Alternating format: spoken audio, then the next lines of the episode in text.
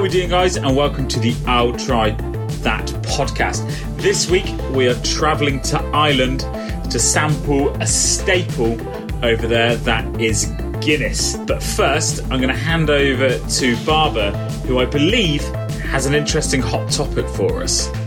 Thanks, mate. Yeah. Um, so gradually, after um, I sorry for a bit of a heavy one, after um, all, all conflict in, in Afghanistan, you may remember uh, at the back end of last year, Joe Biden announced that the US uh, is going to withdraw all its forces from Afghanistan by, by the 11th of September. Uh, as a result, um, lots of other countries uh, involved are, are going to follow suit, um, and so uh, Germany, in particular, are, are one of those uh, one of those countries. As a result, one thing they're finding they're also going to have to do is fly twenty two thousand five hundred liters of beer home from Afghanistan. that sounds like the most German thing to be bringing home from Afghanistan ever. Nein! Do not leave the beer! Was müssen wir machen? Lager. I'm, I'm just going to throw that out there. Do they need to bring the beer back? Why can't they just leave it over there for everyone over there? Leave it as like a present or something. I don't want to get too much into it, but I have to feel like it might be something to do with the locals being Muslim probably don't drink beer. Yes, yeah. Uh, essentially, so I, I think rather than even just leave it as a gift, the, the first idea is is to, to sell sell it.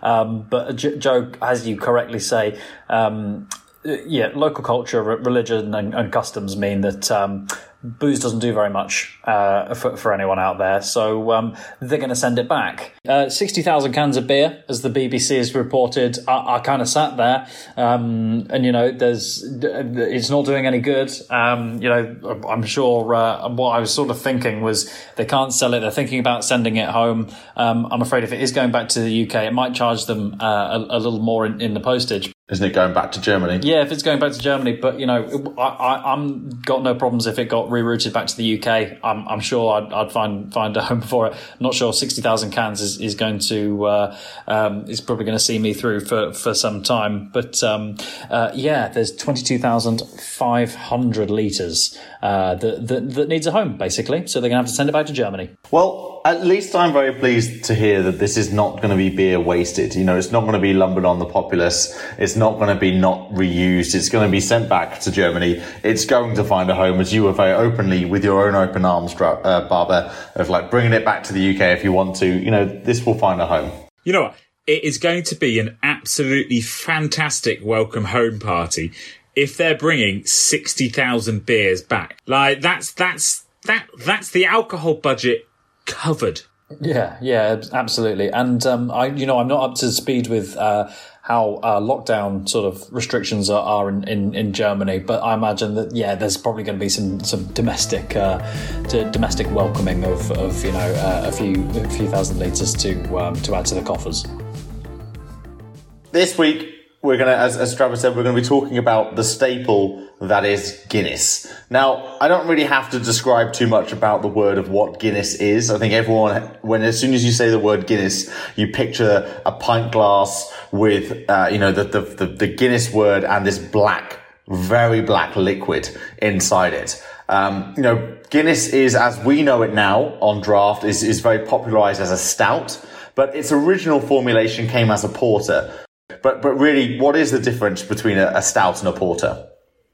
Yeah, I mean, it, it's good news for the listeners, isn't it? Because we've just all become friends again after having a huge argument about the difference between stout and porter. so, so, guys, good news. The podcast can continue because we've we've we've set aside our difference differences. Um, and all the listeners need to know was Joe was right. That's all they need to know. Um, I really don't want to th- run it. I really don't want to throw a spanner in the works, but Joe, you said a dark liquid. Actually, Guinness is um, a dark ruby red. What was that first word that you said? I, I, thought for a minute Drabbers was going to say, "I'll have you know, uh, Joe, that it's actually a solid. it's actually solid. It's antimatter." um, all right, I'm just going to put in the background. Um, Stout uh, as I understand, and without to give giving too much due deference to Joe, uh, I understand that uh, stouts are actually uh, stronger porters, just with high content of, of alcohol. Um, I've I've heard the term stout porter before, so that presumably is something that that uh, muddies the line between the two. But um, yeah, a stout is stronger porter, uh, as I understand. But um, there's a difference in, there also between the most popularized drink, which uh, that I'm currently uh, sampling, being Guinness Draft Stout, which I think is the really well known one. But also they had Guinness Original which is, you know, I, I suppose where it all started, which was the porter, right? Yeah, that's it. I mean, Guinness itself, I mean, has, they have, we, we know the stout, uh, the draft stout as being the one and only, you know, that's what we think of when you think of, of Guinness as the most popular one. But there are so many other Guinness products that are out there. You know, they've got a, a Guinness 0.0, which we will talk about a little bit later, but it had to be recalled from its, uh, November 2020 launch in the UK because of microbiological, biological, contamination. Don't want to go too much into that detail, but basically it's been put on hold, the official launch, until they can sort that out. There's a Dublin Porter, there's a Golden Ale, there's a Hop House 13 Lager, there's a Guinness Rye Pale Ale, a West Indies Porter, which you might know as the more popular, uh, the foreign um, sorry, you might know as the more popular Guinness Foreign Extra Stout, which actually, you know, uh, like looking at the stats here is fascinating. That Guinness Foreign Extra Stout, it accounts for 45% of Guinness's sales globally and Whoa. is super popular in Asia, Africa, and the Caribbean. Wow. Oh, wow. Okay. Um, that's me living in. I'm, I'm a little bit in island mode, uh, island I S L A N D uh, mode, and the, this is the one I drank, and uh, I, I had no idea that forty five percent get out of town. There's there's a whole range of products behind the Guinness uh, the Guinness trademark, I should say. I mean, and again, I should have to say Guinness trademark or even copyright because everything has uh, yes copyright uh, because every time you look on the Guinness website, Guinness is written. It's got the little R above the S to say it's a copyright, and you cannot use Guinness unless you have their permission. Uh, they've got they put a trademark on the uh, on the harp symbol as well. I think haven't they? I think I think Guinness out there is a is a fascinating product, just because of how worldly wide it's known and how popular Guinness actually is. It, it, it blows my mind. Everywhere I've ever travelled in the world, I've always been able to get a Guinness. No matter no matter where it is, Guinness is available. So Guinness produces on an annual basis 82.9 million hectolitres so that is 50.7 million barrels. Okay. That's mad. That's huge. That's an unquantifiable. I mean, I know we've quantified it. We've just given some statistics behind it, but that is an unquantifiable in my mind of how how popular Guinness is around the world. Now, Barbara, what is the most popular countries? And maybe you can throw that back to Travers and I. You've tapped in, I like it, um, to an interesting question I was going to pose to you guys, which is could you tell me? I, we'll, we'll say at the moment you'd have to be a bit of an expert to get these in the right order, but could you tell me the top five uh, consumers of Guinness in terms of countries in, in the world? Can I go? Can I go first in this? By all I means, think I might have it. Fill your boots. Is it? Is it the top five uh, countries? Is one of them Nigeria? No comment. What rate? What rating would you put Nigeria at in that top five? You've got to give numbers to these. Okay, okay. No, Nigeria. No, no, number two, Cameroon. You better not be googling this because I can see you looking at the screen, and that defeats the whole bloody purpose of what Barbara's trying to do right now. I can see you right now looking down at the side. That is such a cheat. You are a cheater, Richard Radwell, and I don't care who knows. Hang on, I'm looking on the screen. It, he looks like he's got it written on the inside of the, the palm of his hand. I'm not asking. Right, Travis, Travis, you're you're exempt from this. Joe, what do you think of the top five consumers of Guinness worldwide by country? Something tells me that Nigeria and Cameroon might be in that list. Where did you get that from? Okay, I have to feel like Ireland has to be in there. It's brewed in Ireland. They must consume a lot of Guinness there. I don't. This is not a. Uh, you know, a Foster's story. They actually brew it in the country and they consume it in the country. I I will say that uh, but Ireland's not a very big country by per capita, so I don't think it's number one. I think the US might be number one actually because they do like Guinness and it's a huge country. So I'll put US as number one. US number one. I think the UK's uh, a close second because we do like a good Guinness here in the UK. I'll put Ireland there at number three because again they like it in their home countries. I'll put Nigeria and Cameroon to finish it off. So that's four or five. Well, well done. Between the two of you, you got the top five. Um, I, I, think probably because it must have been Drabaz's numerous trips to Cameroon that he knows how much they, they drink over there. Um, but yeah, um, 10 out of 10 in terms of the population of the top five. What is the order? In at number one, it's a non-mover. It's the UK. The UK are the highest uh, consumers of, of, of Guinness. Second place goes to um, goes to Ireland itself. Fair play. You know, is locally produced, and and the locals enjoy it. Third place is Nigeria. So Nigeria is a bigger consumer of Guinness than the United States, which comes in in fourth, and Cameroon takes that fifth spot as as the fifth biggest uh, consumer of Guinness. Really interestingly, I'm going to have to try and cast my mind back, and I should have maybe done some more re- uh, research into this. But um, I think that Guinness did a.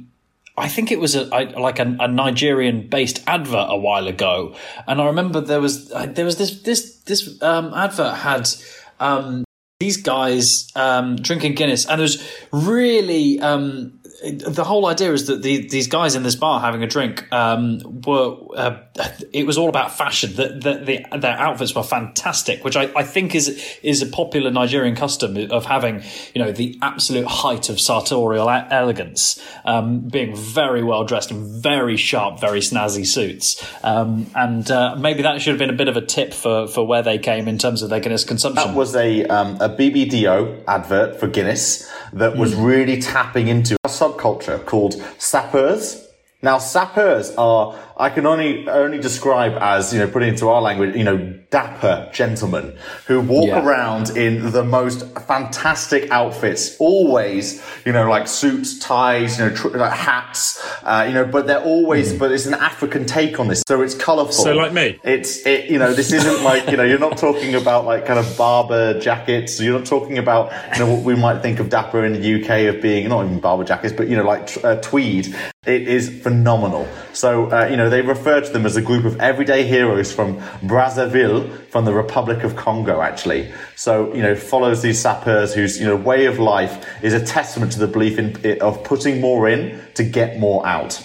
I think we're going to have to get some pictures up of, of the kind of suits that we're talking about because I just remember them being really striking, sort of three piece suits, but with a, with also with the, with the hat, maybe that makes them four piece, but really striking, strong, um, some primary colors, but um, yeah, really vibrant uh, sort sort of things. And um, well, that's that's I, I, if I, I could if I could get a, um, a wardrobe full of those suits myself, I'd be a bang up for it, particularly if it involved sinking a few Guinnesses as well. Now, while we're on the topic of Guinness adverts, so for me, Guinness, I was introduced to Guinness not as a, you know, wait many years before I could officially taste a Guinness. Definitely. And I yeah. was, I fell in love with the brand of Guinness through their adverts uh, and through the associations, the partnerships that Guinness did. So Guinness for me has a very strong heartland in, in the world of rugby. Uh, you know, they did many partnerships with cotton traders. Uh, they sponsored many different rugby clubs. You know, it was called the Guinness Premiership for a very long time. Uh, you know, as a, di- as a, as a through and through Worcester fan, although that's a very painful phrase to say, uh, you know, we, you know, we, we, we follow our rugby quite a lot down in Worcester and, and Guinness is, is very much tied with that rugby culture. It's still the Guinness Six Nations, I believe, as well, isn't it? Every year, the the, the competition again for our uh, American listeners, the the competition between Italy, France, England, Ireland, Scotland, and Wales. Um, that is, is, still the Guinness Six Nations. Now, I'd give the Americans credit. Rugby is one of the most popular growing sports in the US of A. Uh, yeah, uh, apologies. That was me, me being a little patronising there, guys. Sorry about that. I used to really enjoy the Guinness original adverts when they were had like zoo animals and all of that sort of stuff. Like you'll never get my Guinness. They had like a toucan with a Guinness balanced on top of their trunk and a zookeeper maybe running away from a lion and all this sort of stuff. But around that time, we, have spoke about it before that my great great grandparents and everything like that used to own pubs and stuff like that. We had it as a hot topic on the podcast, but I own. Um, what, an, an original bottle it is tiny. So you know like you get the little like vodka bottles that you'd maybe get on an aeroplane or something like that. miniature. it's the size of that. But i own a bottle of guinness that was given out to pubs and breweries um, and stuff like that as an advertisement for them to try the guinness and stuff like that. So i have an original bottle unopened um, that Wow. sits on my li- that sits on my memory shelf of a bottle of Guinness that um, was handed down from my was handed down from I think it's about four generations, and my grandma gave it to me and said I could have it. So I, I've now that's got an original bottle of tiny Guinness. Unopened sort of thing, which I, I, I, I will never open, and I will quite happily pass down onto somebody else in my generation. But it is, I, I, I'll put, I'll put a picture up on our on our Instagram. But yeah, it is really That's cool. a lovely cool. memento, lovely family gesture. That one, um, Yeah. and such a rare, rare thing now by the sound of things to have one of those mementos as well. Yeah, Yeah, that's um. uh, There's there's, there's historical significance. So, so to build on the toucan, you're absolutely spot on. The toucan has been a part of the Guinness brand since 1945 when it first made its appearances. Uh, you know, there's a whole stream of different posters where you've got this toucan with uh, two pint glasses of, of, of Guinness like balanced on its nose. Um, and you know, it's really just the, the origins of it is that it's just more that kind of more playful rather than logical kind of idea. You know, there isn't really anything that links a toucan to Guinness apart from the fact that someone went, let's just put this as a, as a memorable beer ad, uh, you know, and, it, and that's just how it started. But it, the, the toucan has definitely become, uh, you know, an integral part of the Guinness brand for a lot of ways. And there actually are, you know, limited edition beers which are, you know, you can see a t- big toucan across the, the, the, the pack itself. I mean, yeah, I, I so it, the the toucan was really iconic, but I almost um I really don't feel this way about uh, adverts for other products, but I almost feel like the toucan. For a moment there, I forgot about it, but um I feel like the toucan almost. It makes you forget a little bit about some of the other advertising. I, I've, I don't think there's another product where I've actually really just I've, I've seen an advert for it and thought that's so cool. Um, and as you mentioned before, Joe, um, it was way before I was actually old enough to drink. Um, drink alcohol, you know, even I think my memories of, of Guinness going back to the, sort of the age of seven or eight. Um, they had an advert, I'm sure, with uh, Rowan Atkinson as, as Mr. Bean dancing, and I don't know if this was the same one, but there was it was if they had a, for a while it was a really recognizable piece of music which sort of went da da da da da da da da da da I'm sorry my singing voice is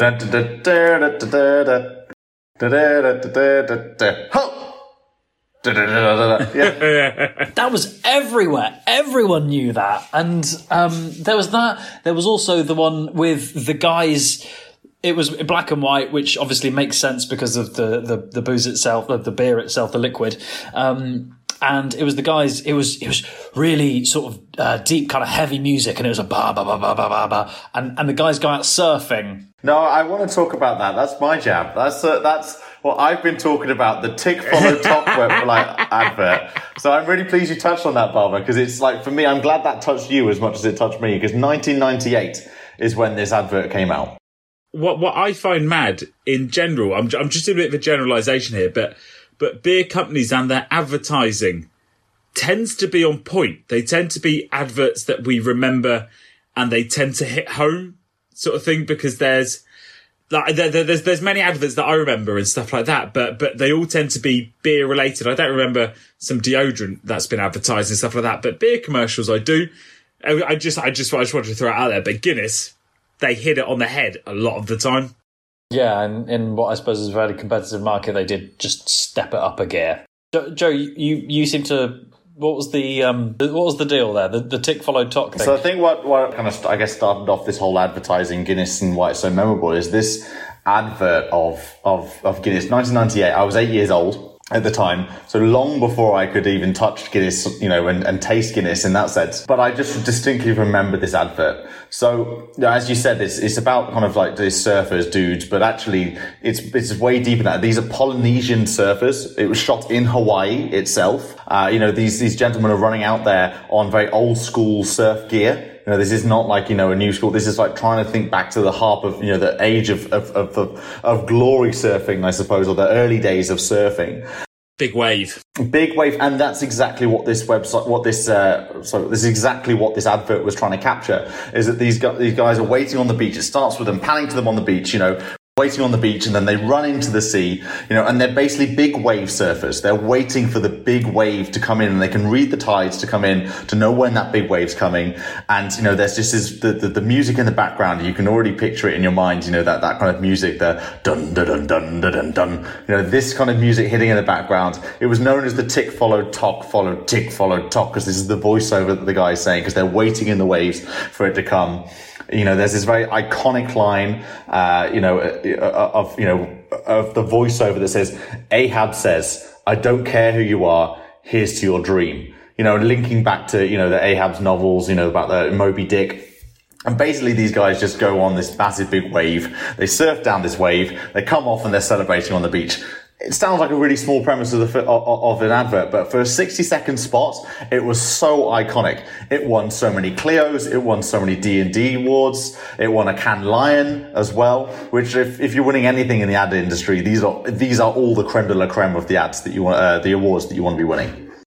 So I was I was just coming back to you, Joe. You were you were talking about how the guys were waiting to hit the perfect wave and they were waiting to get out there and stuff as that. But I um I, as I said, as I do my little bit of research for when we when we come on here, um, it's supposedly to pour the perfect pint of Guinness. It is a six step art form that supposedly to put, and supposedly in between that, there's meant to be a minute break from when you pour to letting it sit and letting it settle, which I think from you, like, I, I, can remember the advert you talk about, but looking back at it now, kind of reflecting on it, I can see where the advert was coming from, that they're waiting and that you kind of, I think they probably tapped into having to wait for the perfect pint, having to wait for that perfect moment. And I think that that was what was maybe, this is my, my, my, my interpretation of it.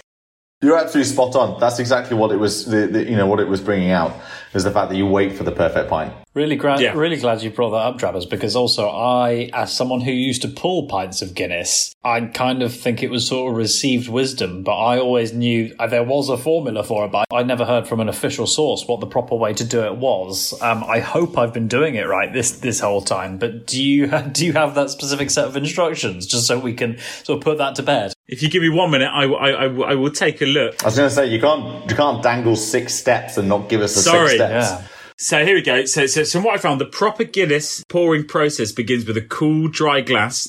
You want to hold the glass at a 45 degree angle beneath the tap spout. Pull the handle forward and let the stout flow, filling it up until you reach 75 inches below the top of the glass. Let it settle for 119.5 seconds. Bring the glass to a 45 degree angle again. Push the handle backwards this time until the head is just poured or just proud of the glass. Don't let it overflow and never use a spatula to level the head. That's just blasphemy. Oh man, even if they've just been really arbitrary with that, I I still love it, and that's got a level of dedication. That's what I kind of do if if I have a a um, Guinness draft stout can and I kind of apply that even with the can. And anyway, even though I know obviously you can't do the, the forward tip of the, the, the tap, but um, I once poured. Um, I think this was like uh, having guests around, and, and um, I said, "Oh, I have actually got some Guinness to one of the guests," and they said, "Oh, yeah, yeah, no, I'd, I'd love one." Um, and then I started doing that, and they said, "No, no, no, no, no. When you've got a can of Guinness." this blew me away. They said, you know, crack the can, you know, yeah, so empty. it. Well, he said put the can in upside down and then just let it go. This is Guinness's. Uh, they've done a massive push about this throughout coronavirus because obviously you're not drinking it out of pints at the moment. You've been drinking them out of uh, take-home cans, and Guinness out of a can is designed that you're meant to just pour it straight into the into the into the into the glass itself. Like you aren't meant to be having this. You can't have, sorry, this whole Guinness pouring experience, the six, the six step process that you're experiencing from a draft, from a tap. You need to have it. You know, the can is designed in a way with the widget. We'll talk about the widget in a second. It's designed with the widget so that you can pour it directly into the clan, uh, the clan, directly into the can, like straight away, and it still gives you that same feeling of what you're meant to get from a pull pint. That's in, that's interesting though, because I remember this person saying to me. So I, I was kind of uh, yeah, no, I'm, I'm happy to go and pour it straight in, but they said no upend the can into the the glass, and I was like, okay. And he's like, and and he said to me, and just leave it. I was like, you want so the top of the can is going to be submerged in the beer as it fills the glass. He went, that's the only way. I was like, dude, I'm not sure. I'm that not also sure. doesn't that doesn't make any sense from the gentleman's opinion Yeah. because the, the, you've got a can which is a, a pint glass, eh, you know, and so if you pour that in, any extra any extra like thing that goes in that can is going to pour that liquid over the top of the of the pint glass. So you can't have Yeah. so that that's what basically if you're submerging it, you're going to get spillage. I mean, I saw Rich's. I saw Rich's light uh, eyes light up when we mentioned the widget. I think he's about to hit us with some serious knowledge. No, no, this was just so, so. So we've talked about the widget before with John Smith and everything like that, but just I found a really interesting fact. So, so the widget won an award um, for the it was the Queen's Technology Award in 1991, but. I want there, there was there was also another massive technological marvel that was coming around that time. Can you guys guess what it might have been that the widget beat? The internet. no, was it? I did you say 1991? Uh, Drabbers. Sorry, that's a, that's, a, Yes. that's, a, that's a good suggestion, Joe. I feel like I've, I've moved on quickly from that. Uh, 1991. Uh, was it me? No, no, no. It was it was not you, Barbara. Joe, Joe, Joe was bang on the money. It was the internet. As if as if the internet was bigger than me. I can't believe it. But it's more I can't get. I can't get that the widget beat the internet. The widget's great, don't get me wrong, but the internet's pretty cool. Honestly, I think if you like, this is the problem. But this is the thing with any technological advancements. People like hype it up for what they think the, the perceived kind of value is. And at that time, the widget was such a big deal because there was so, like people were, you know, it was revolutionary for for so many different industries, but specifically, obviously, in beer and and you know, with the creation of porters and stouts. You know, because you could basically transport and give people from cans the same experience that you'd expect from a pub. Now we know that obviously the value of the internet is exponentially more than the widget. But, you know, at that time, people didn't really understand what the internet was. It was just made for like, you know, uh, you know, kind of for, for, for nerds that were kind of like sending, you know, messages to each other, whatever. But now we know what the internet actually is. Whereas at the time, the widget, I mean, it blew everyone's mind. It was like, what? I can have the same pint experience that I get from the pub, but from a can? Every day's a school day. The first Guinness Book of World Records was published to help settle pub arguments. You know, so, uh, you know, they're just saying that after, uh, you know, a hunt, apparently some sort of like unfruitful hunting trip that Hugh Beaver, who was the then managing director of Guinness, A, what a bloody great name, Hugh Beaver, and also ironic that he's then hunting as well. Please tell me his middle initial was J. Um, uh, I totally forgot about the Guinness Book of Records comes from Guinness. Joe, carry on. Tell us about Huge Beaver. So it goes on to say that when Beaver was unable to locate a reference book that he could, he could, he could claim back to his claim, he decided to create one. So Hugh Beaver did actually create a, the, the book of the book of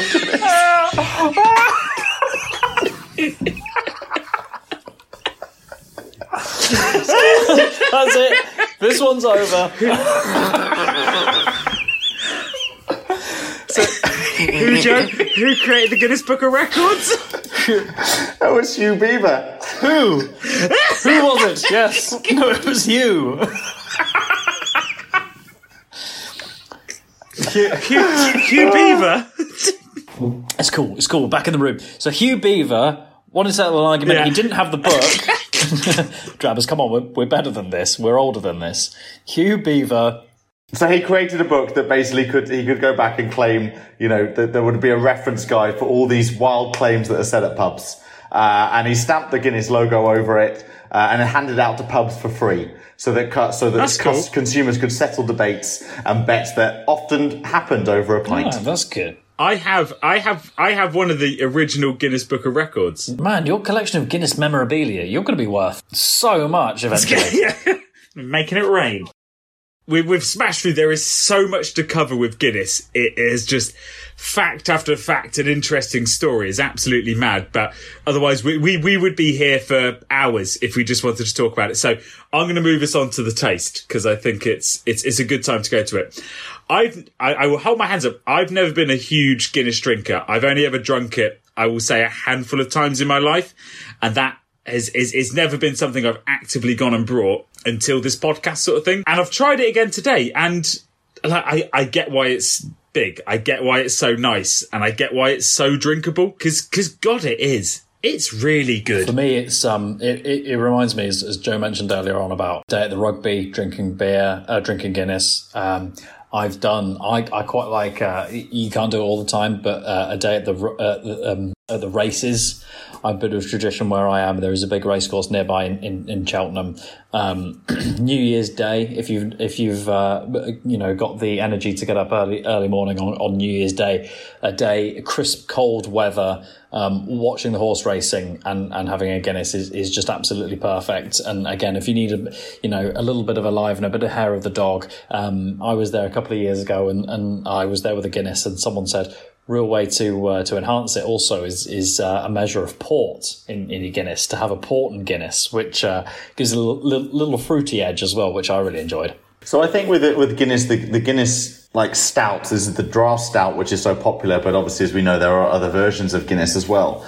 You know, usually they're around that one uh, four point one to four point three percent, so it's as low on the ABV scale. Um, and the idea is that Guinness is, you know, it, this isn't going to be a heavy hitter. You could probably, you know, get through a couple of Guinness, uh, a couple of Guinness, and uh, you know, and, not feel like you're, you know, you're toppling over yourself. But as, as the boys have just said, it's so distinct. It's that smoothness, and I think Guinness that is that unmistakably Guinness is the fact that you have this first velvety sip.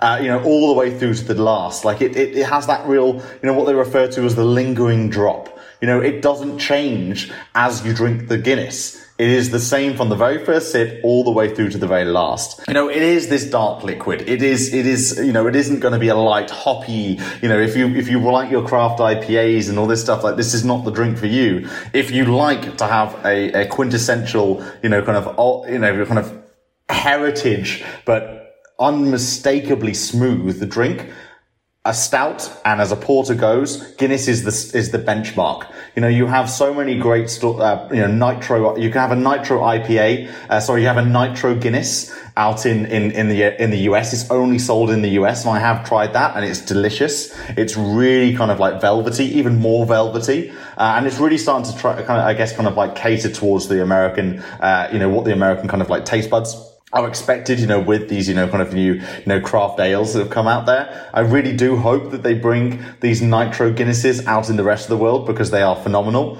Uh, you know, but you have, you know, Guinness extra cold people might have heard of before. And basically it's normal Guinness extra, uh, you know, draft stout, but it's put through a super cooler It's 4.3%. You might have seen these in, in, in pubs, in bars where they have the, the, the taps which have literal ice on the outside because of how cold the beer fonts are. Yeah, I love the look of those. That only just makes me want want to Guinness even even more. Um, you know, also for anyone that I, I figure my my list of places that consume beer obviously was was really well known knowledge earlier on, but um, in theory, you know, you can actually survive on a diet of just Guinness. I'm not sure that most health professionals would recommend it, um, and I. F- think it's probably fair to expect that uh, it's probably a little bit low on vitamin C. But apparently, the number of calories um, combined with the uh, high proportion of protein and, and iron uh, in in uh, Guinness means that, um, technically speaking, you can survive um, without eating or drinking anything else, but just consuming Guinness. Like, I like Guinness, but I don't think I want to live on Guinness. Well, um, yeah, I th- again, I think it's not recommended, but you know, desperate times, desperate measures. Maybe if you found for some reason that you were locked in a pub with no exit, no entrance, uh, and you know, they, to be honest, that for a lot of people is, is nirvana. But um, if if you thought you were going to be in there for days, weeks, months best bet, pour yourself a Guinness and, and keep drinking the Guinness, it would sustain you because the, the calories are high enough. And again, it's the protein and, and, and the iron. Um, maybe it, I, I'm saying that you probably couldn't get yourself uh, your hands on a you know spare lettuce or some some oranges for a bit of vitamin C, but it, it could sustain you, technically speaking. So going back to we you know we haven't really talked too much about the origins of Guinness. You know, Guinness has been around since nine, uh, since 1759. Uh, you know, where Arthur Guinness, at the age of 50, uh, 34, you know, signed a lease for the St James Gate Brewery in Dublin. You know, so he leased this brewery for 9,000 years at an annual rent of 45 pounds. Uh, you know, the fact that Guinness itself, the, the site of St James, which is like the, you know, you'd say that's like the, the, the, the, point that you have to go to. I would love one day to go to Dublin's uh, St James Brewery and have the, the full Guinness experience uh, for it. But may I ask you guys a question of who now owns the Guinness brand? Ooh, I think I know this. Ooh. I think I, I think it's a it, it's a big brewery, um, isn't it? Or a big brewing corporation. Look, I'm, I'm, I'm, I'm gonna gonna put it out there. Is it AB InBev because they own absolutely everybody? So Rich is going AB InBev. I'm going Diageo. It is Diageo. Matt Barbour wins that round. So yeah, Diageo, one of the largest uh, drinks companies in the world, mostly known for its you know Johnnie Walker. Uh, you know, everyone will be very familiar with Johnnie Walker. They also have owned uh, they've owned um, Guinness since 1997, since the merger of uh, you know Diageo, uh, sorry Guinness and the Grand Metropolitan. Uh, which was also another big drinks company. So you know this is this is a, a you know there's a lot of money and a marketing budget behind Guinness, uh, which you would expect with a company that sells 10 million glasses of Guinness a day around the world. That's just that number just is absurd. Every day. Like 10 million glasses a day. 3.3.65 billion a year. I said on a previous episode that a billion is a lot. this is the sort of insight you can't get elsewhere. Yeah, okay. So um, just looking at the numbers there, so uh, Guinness, their, their Twitter, they do um, divide up by, by the country. They average about 25,000 uh, followers per, per country. The interesting thing, though, they don't they, they don't that. do Instagram, uh, sort of officially. They don't, they don't do, Instagram. do Instagram. However, the Guinness Book of World Records do. How many followers do you think they've got on Instagram? So I'm just computing in my head. Like I, I own a fair few copies of the Guinness Book of Records and all this sort of stuff. I've got a bit inside knowledge and it's pretty popular. I'm just going to throw this out there. 4.1 million. 4.1 million, you say? 4.1 million. Is that your final answer? 100%. Do you want to, you do you want to ask the audience? Do you want to, you know, phone a friend? No, no, no. I'm 100% confident. Four, 4.1 million. Richard Drabble, 4.1 million, you've said. You've got it completely right. How did you do that without getting the answer somewhere? Well, Joe didn't tell me earlier. Okay. But it's fine. Okay. Absolutely right. 4.1 million followers. All I can really say is Guinness is, it's good. If you've not tried it, try it if you're thinking about trying it, try it. Um, all I can say is just try Guinness. I've tried it. I am going to go and try it again. And that's all we have time for in this week's episode of the I'll Try That podcast. And so from me, Joe, Rich, Barbour, and Simo, goodbye. Don't forget to follow us on Instagram, Twitter, I'll try that podcast.com, and watch us on YouTube. Goodbye now.